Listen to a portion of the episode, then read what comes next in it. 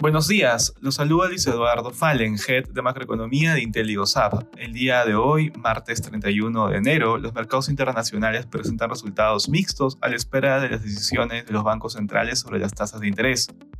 De manera particular, en Estados Unidos, los futuros avanzan durante la jornada en medio de reportes corporativos afectados por la débil demanda de consumidores y menores ingresos. Por su parte, los inversionistas mantienen la atención en la reunión de política monetaria de la FED de mañana.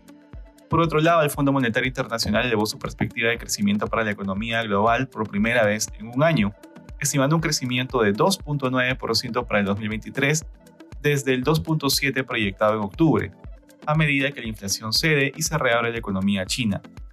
En la eurozona, las bolsas de bloque registran retrocesos. En la zona euro, el PBI del cuarto trimestre del 2022 creció 1.9% interanual, por encima de lo esperado.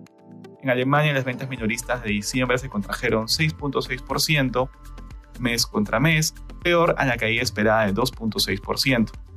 En Asia, los mercados cerraron negativos. En China, el índice líder PMI manufacturero y no manufacturero de enero fueron 50.1 y 54.4 puntos respectivamente.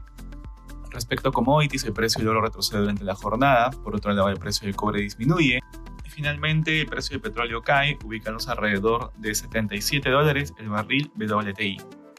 Gracias por escucharnos. Si tuviera alguna consulta, no duden en contactarse con su asesor.